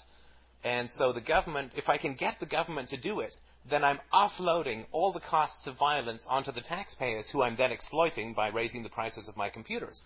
If there was no government, there's no conceivable way that using your own private resources as a company to try and get to keep all foreign computers out of your country could ever work. You'd have to hire a coast guard, you'd have to hire, hire uh, customs officials, you'd have to intercept every ship which could defend itself. There's simply no way that you could ever get something like uh, a ban on imports to work unless unless you have a government. It's simply impossible. So the fact that the government exists is one of the major causes of violence in human society. If you get rid of the government, you are automatically going to be transferring the costs of violence to whoever is creating that violence. And that doesn't mean there won't be any criminals, but it means that uh, things like war economically absolutely non-viable, right? War is a net loss of income, but it's a net transfer of income to the ruling class, so you simply can't have war. You can't have tariffs. You can't have taxation because all of that, you offload the cost of enforcing all of that to the taxpayer. So without the government, you have to pay for that yourself, which means it simply becomes economically unviable. The second is we don't require that everyone be perfect. All we do is require that people not use violence to resolve their disputes. So the question that I, that I would ask you is, is a two-parter. One is, do you use violence to resolve your disputes in your life? And also, do you know lots of people in your life, or can you tell me how many people you do know in your life who use violence to resolve their disputes? Because that's all we're asking for. Not that everyone be perfect and kumbaya and hug their brother, but rather that people simply refrain from using violence. And I don't really know anyone who uses violence to resolve disputes, but, but do you?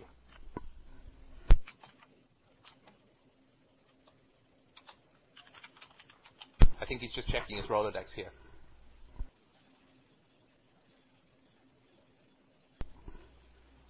Are you still there? Were you waiting for me to take a breath? Hello, can anyone still hear me? I can still hear. you. Oh dear, I think I think we may have lost him. I'm sure there were technical difficulties, but uh, I think that's still a useful thing for people to understand. Anyway, we, we don't need everyone to be perfect for there to be a free society. Uh, you know, I don't care if people want to uh, do the moo moo naked on their lawn and uh, you know, paint themselves blue. Uh, it may be irrational. That's fine. If they want to be druids and have dances in the park, that's fine with me too.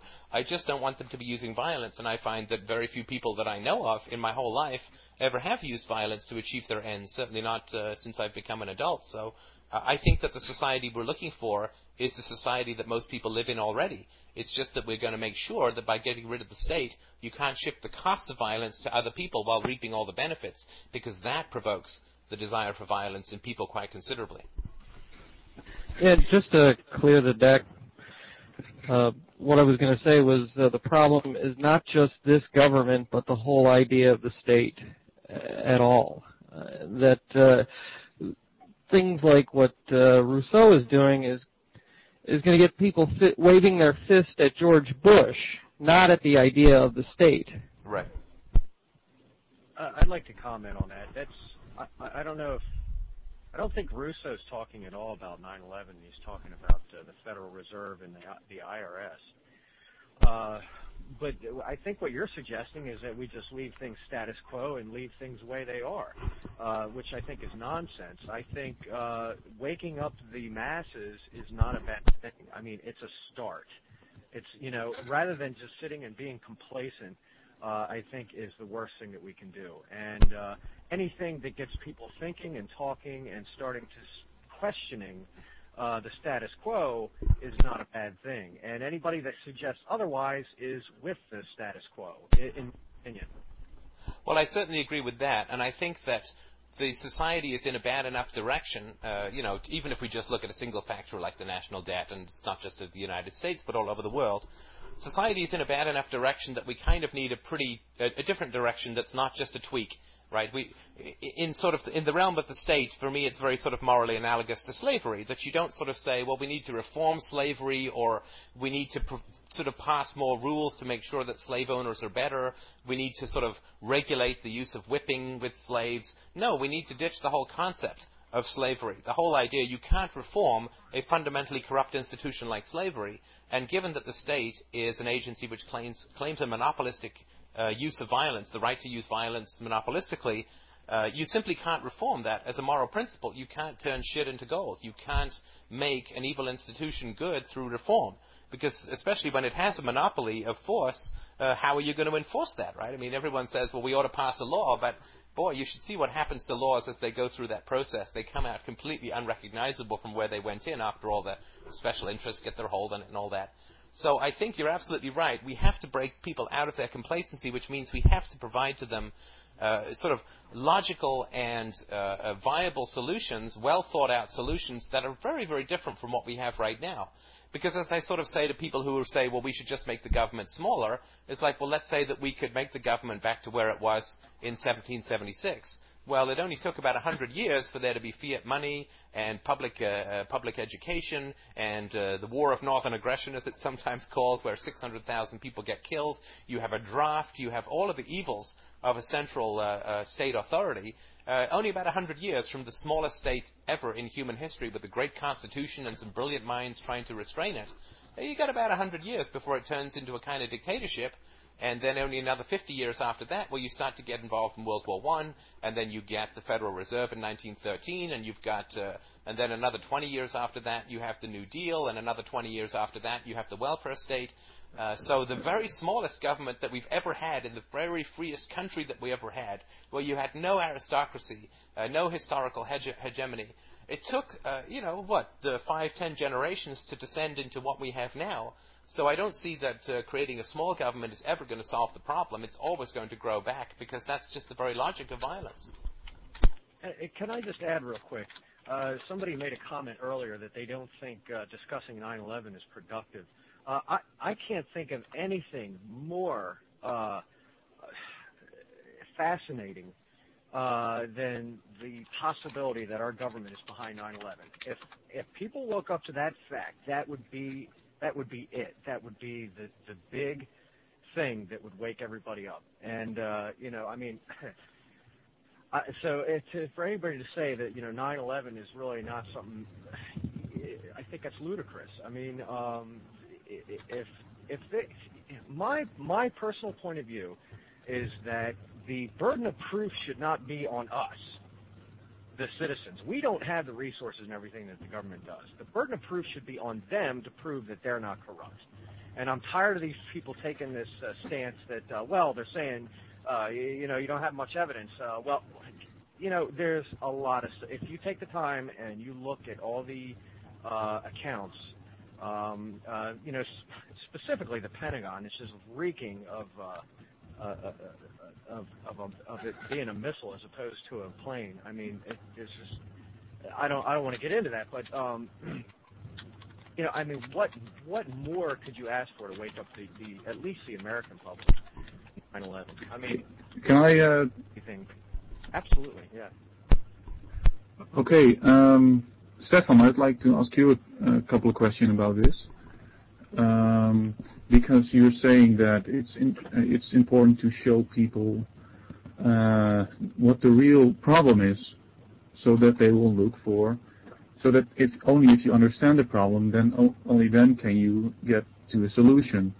Whereas if you say, well, this is just the Bush administration, then we, people will look at another administration, right? Right. Okay. So, but if we uh, if we know or if we can show that in fact they did this, and we have shown and we know it's in the public domain that uh, that governments have done things like this in the past many many many times. Oh yeah, no, absolutely. Just just for those who don't know, I mean, there's uh, just about every, uh, and mostly I know about the United States, but I'm sure it's true everywhere. Just about every time that a country gets into a war, the origins of that war, the claimed reason for starting that war, are fabricated. Yeah, that, that, yeah, that, that's a good example. So the the the real interesting question, which uh, is very uh, analogous to a thing like war, is why would the, uh, would the higher levels of government want to start and go into a war? That's a very very tough question. And the same thing, the same question applies to why would a government uh, make uh, terrorist type uh, things and blame it on somebody else, while they are actually hurting people that they are supposed to be protecting. Why would they do that? You're making assumptions. You're making assumptions, and you believe in them. You have to really uh, put uh, your facts. Don't put the cart before uh, the horse. You got to put the horse before the cart. um, if you have evidence that are Um, substantiated, then you can use those. I mean, you're, you're making claims, and they are these claims may be I true. or may understand. not. I'm not saying that they are not true, but you're just, uh, you know, you make an assumption, and you don't really put the, the evidence. So Well, no, but give him a chance that- because the first thing you can establish, say, in a murder case or in any criminal trace case, you do have to establish motive as well.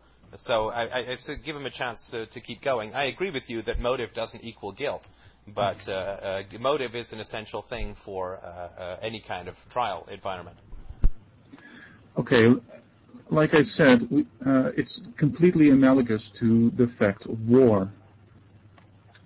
Because we know that, uh, for example, that uh, the people in uh, Korea or Vietnam were not uh, aggressing towards uh, uh, American military people in the United States. We know that as a simple fact. We know as a simple fact that Iraq was not attacking the United States.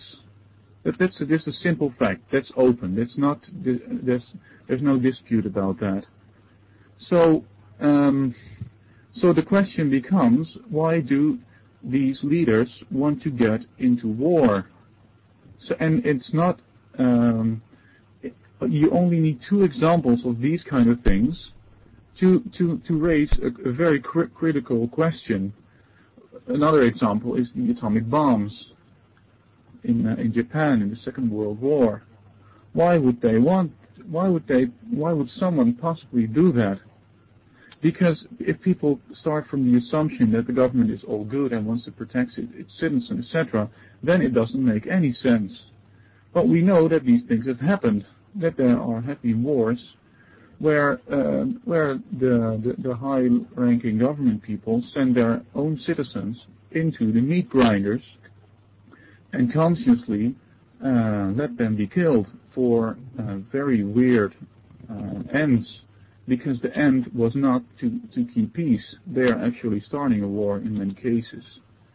So what we can identify is an incentive system. That's very, very, very important if a government says, I want to go to war with Iraq and I don't care how, for instance, what has come out this week as a, as a fact is that um, Bush has said, well, what we can do is we can send over a plane over Iraq in UN um colors and hope they shoot it down. Maybe that way we can get into war with Iraq. That's just fact. It's open. It's public domain. So why would they possibly want that? So, and, and until we discover this incentive, then we, we, we don't understand government at the fundamental level. And, and uh, you can say, well, you need to prove the terrorism, etc., etc. That's completely irrelevant. We know that. Uh, no, that so I, would, I would like to stop you right here for a moment, please, because you are said specifically, and and we're talking about the assumption that the government is complicit in the 911 incident. I am. I am you, talking you are, about you war. are, you are giving a, a whole uh, essay about things that are not related. So you, we're, going to say you don't have to uh, say say the government is have incentive and have um, uh, motive, but okay, tell tell us about the evidence. I'm just explaining to you that I don't care about 9/11, and the war example is completely analogous. But but you, What has- you're making assumptions. You're making assumptions that are not substantiated.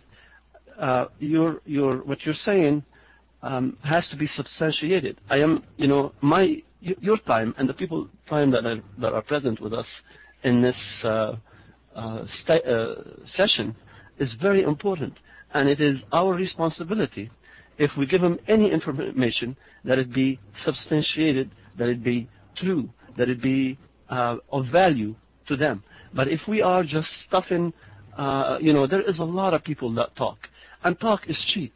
Let's make our conversation something. If we speak something, let not let let us not throw off uh, uh, accusations.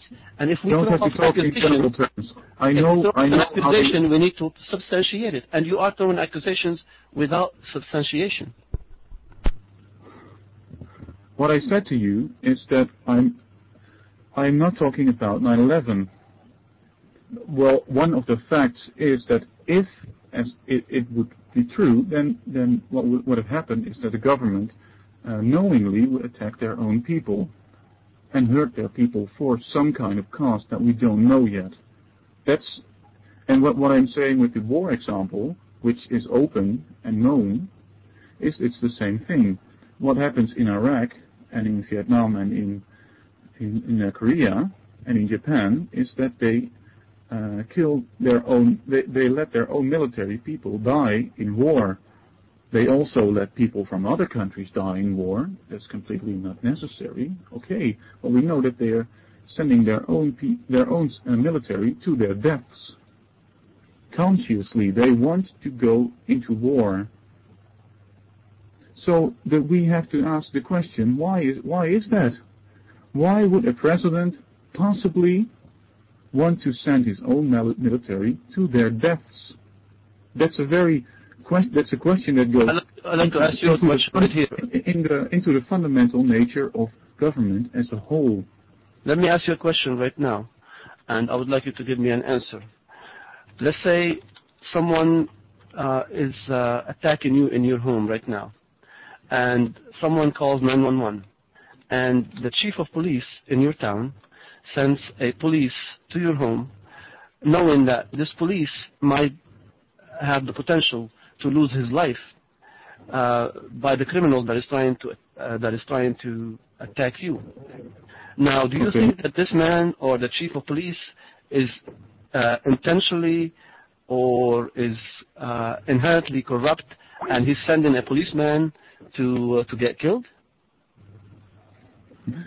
Well, that's an inter- interesting example that you gave because uh, we've uh, Stefan has talked to some people who have some experience in this area, whereas the, police officers have it's a complete disincentive to risk their life if they cannot get anything out of uh, as a reward, because the police is a monopoly, and it doesn't matter to them whether they succeed in their quote-unquote goals or not. So we have to recognize that they will, they certainly will not risk their lives if they wouldn't get anything out of that. But you are completely avoiding the question of war. Well, I think. Uh, sorry, can I can I just uh, jump in about this issue Yeah, of sure. the uh, the police uh, because it's a very important question.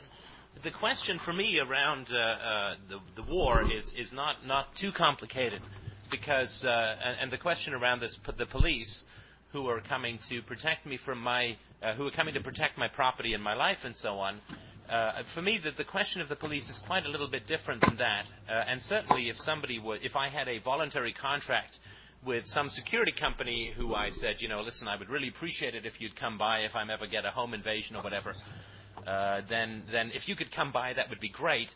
And they competed with other security agencies and so on. Then no, I agree. There would be no corruption in sending uh, people to come and, and protect me because that was their job. They'd signed up for it. It was all a voluntary interaction. The problem that I have with the existing state and existing police system is that the police uh, do not protect my property, do not protect my life. The police quite quite uh, quite the opposite. I've never had a home invasion. Uh, I've never been mugged. Uh, I've never been in a fist fight. Uh, I've never had any kind of, uh, as an adult, any kind of violence, a violent attack. But what does happen is that half of my money gets taken from me at the point of a gun, and the police are the people who come by to get that money if I don't pay my taxes voluntarily, sort of quote voluntarily. So my issue sort of with the state and with the police is that they take my money uh, and don't protect my property. In fact, uh, they're quite the, they're the ones who are threatening my property far more than any private criminal I could ever dream of. And as far as the state goes, is with war, well, my particular theory, which uh, I put forward here, completely unproven, uh, which I've mentioned before, is that um, the uh, the uh, the state is running out of money. Uh, we do generally find that when the state begins to run out of money, uh, lots of things get invented that allow people to take money out of the public purse, and the hundreds of billions of dollars that are being transferred to the private sector through the war in Iraq uh, it seems to me a completely valid uh, reason why the government would go to war. The increased taxes uh, and the increased uh, uh, surveillance. The government doesn't care about surveilling us. The government cares about the money they can tax us in order to create the surveillance agencies, right? The government is not, uh, I mean, this is my view, right? I don't have any proof. This is just sort of my opinion. But the, the, government doesn't care about the Patriot Act, and the government doesn't act, doesn't care about uh, to sort of tracking our phone calls or anything. What the government does care about is taking our money, right? I mean, it's a, it's a racket. And so I would say that uh, when it comes to war, when it comes to violations of civil liberties, the government isn't some sort of crazy, insane parent that wants to spy on us all the time. The government just wants to create up, create lots of excuses that let us hand, that, that make us want to hand over our money with less complaint. So I think that uh, the, the, the war is simply just a way of transferring money because the one thing that's always the case in war is the government gets more money from the internal taxpayers. The primary uh, victims are the taxpayers, not the, the foreign combatants or even the domestic combatants. The purpose of the war is to transfer money from the private sector uh, through the public uh, banks and through the public infrastructure into other private hands. Right. The, the incentive is to exploit events like 9/11, not to create them.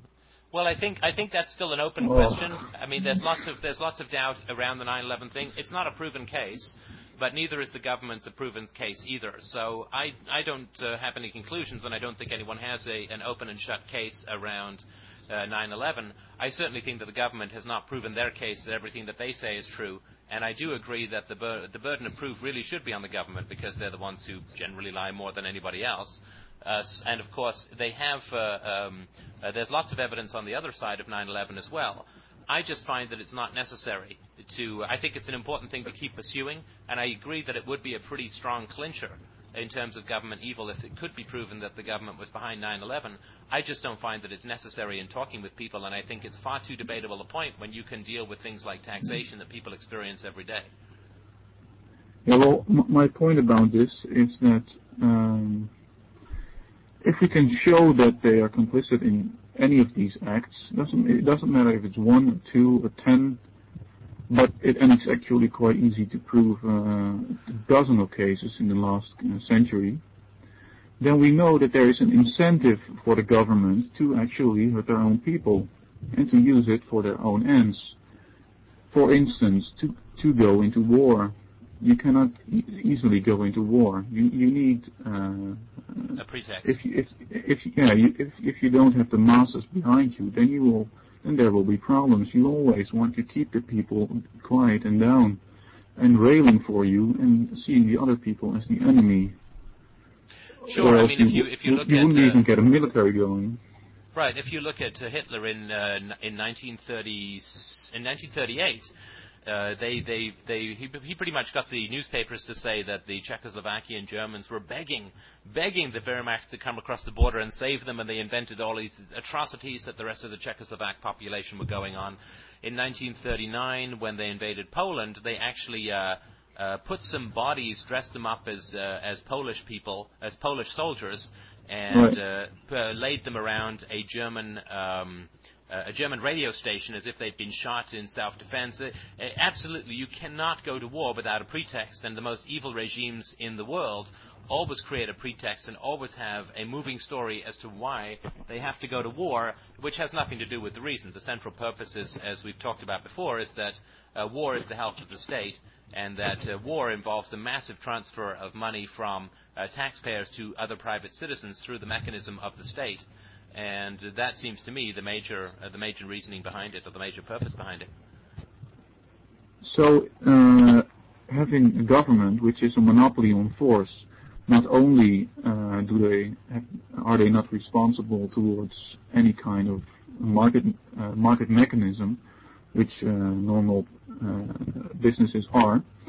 Not only do they does violence spread violence, but they also want to keep everybody in fear from external entities, and they have an incentive to um, to create the fear if there's nothing to fear.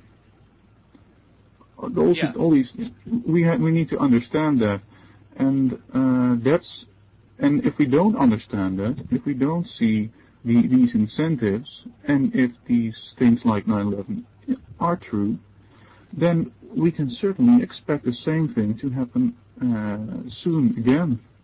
And that's very, very frightening because uh, 9/11 was in uh, 2001, I think, and then um, a year later, something happened in England. Uh, the, the, the, the, the, the train bombings Right. And uh, well, we, people here in the West aren't that used to this kind of thing. Well, it happens sometimes, like in Spain, England. But in other countries that is not the West, like South America, uh, these things have happened far more, far more many times.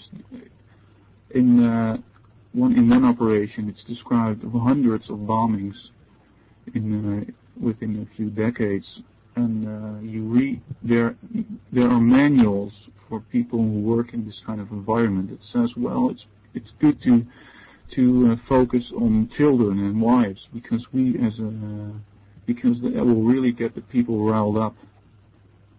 And uh, that's that's awful.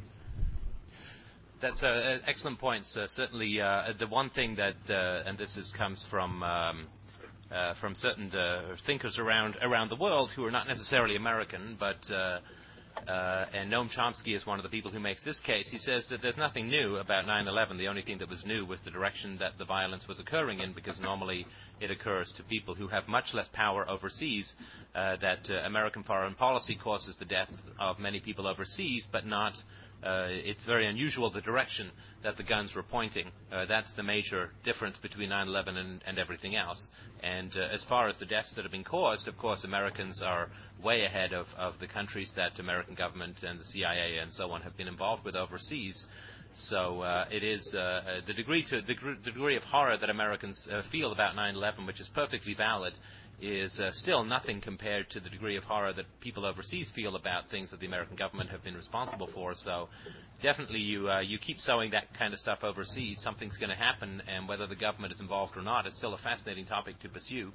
But I would like to open up to any other questions just as we're finishing up here. We're coming up on two hours. I know it's passed by like a flash, like a dream, like a a slow strolling jog through heaven's gates. But uh, if anybody else would like to bring up anything towards the end, I would certainly be uh, uh, appreciative of hearing anybody else. Uh, Neil and uh, Nathan, is that or Stan? Uh, Stefan, uh, I'm, Oh, Stefan. Oh, Stefan. Okay, I, I just wanted to say thank you for uh, sharing what you guys know, and uh, this is a very good topic that you guys are talking about. Even though I disagree with some things that you guys are saying, it's absolutely okay that we are able to do that and discuss it in openness like this. And uh, I have uh, total respect uh, to both of you guys and the people that are on this uh, cast. Well, thank you. And look, I also wanted to point Thank out you. that your demand that uh, we provide proof for uh, uh, allegations, absolutely and perfectly rational, and it's something that we do always need to remember. Uh, when we do float around within our own sort of circle, it's sometimes we do start to take too many things for granted. So your point is absolutely well taken, and thank you for mentioning it. Thank you. Another thing that I wanted to uh, point out, and uh, that is, I, see what you guys are uh, leading up to, and basically, you, know, like Neil was talking about, the government is trying to create fear, and the fear justifies us to do something that is irrational. Let's say somebody is violent to us, so we're going to go there and be violent to them. And the same way with us right now, when we look at the evil of the government and they are uh, doing wrong, and therefore we are, uh, like Neil saying, it's terrifying. Well, no, it's not terrifying. We have to look at this with no fear. We have to look at it as it is, no emotional attachments, and try to look at a solution that is best. And I see that there must be a change. The change must begin somewhere and the change must begin with everyone. Everyone takes responsibility of his own thoughts and feelings and actions, and by doing so and allowing change, basically beginning with the, the change of our thoughts, the thought patterns that we are taught and programmed into. So I see that there is that must a change must be, and that change must begin with each person, and I begin with myself. Oh, thank you for beautifully listening. put. Beautifully put. Thank you so much for sharing. That was a great, great uh, speech. I'm probably going to steal it and pretend it's mine too. So thank you very much. That's nice. It's Now- true, of course. Sorry, go ahead. Ex- existence of government is is uh, and of other of these uh, uh, conceptual structures is based upon the, the the ideas that's in the minds of the people. If uh, if nobody would see the government as good, then there would be no government. That's that's that easy. So we try to change people's minds. That's what Yeah, that's sure. what The we do, government, we're doing uh, here.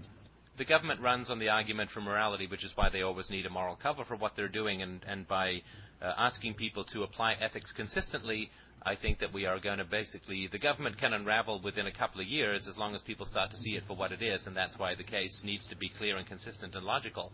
And uh, that once you get people to stop believing in the morality of an entity, that entity which which rests on morality, as the government does, uh, fades very very quickly. We'd absolutely be. I think it's going to be completely shocking how quickly it's going to go once our message gets out more consistently.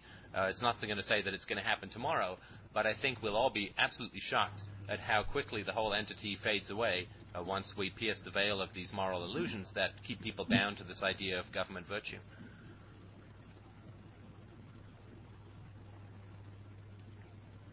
All right. Well, if there's nothing else, thank you so much, everybody, for spending your Sunday afternoon chatting about these electrifying topics. I certainly love them, and I'm glad that other people enjoy them too.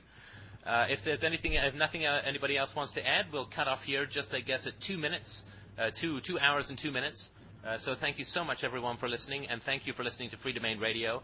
Of course, uh, I appreciate everybody's input. You guys uh, have great things to say, and this show is is as good as it is, I think, entirely because everybody is uh, so uh, great at giving me great ideas. So uh, thanks, everyone, for listening so much, and we'll uh, pick this up again next Sunday. Right. Good evening.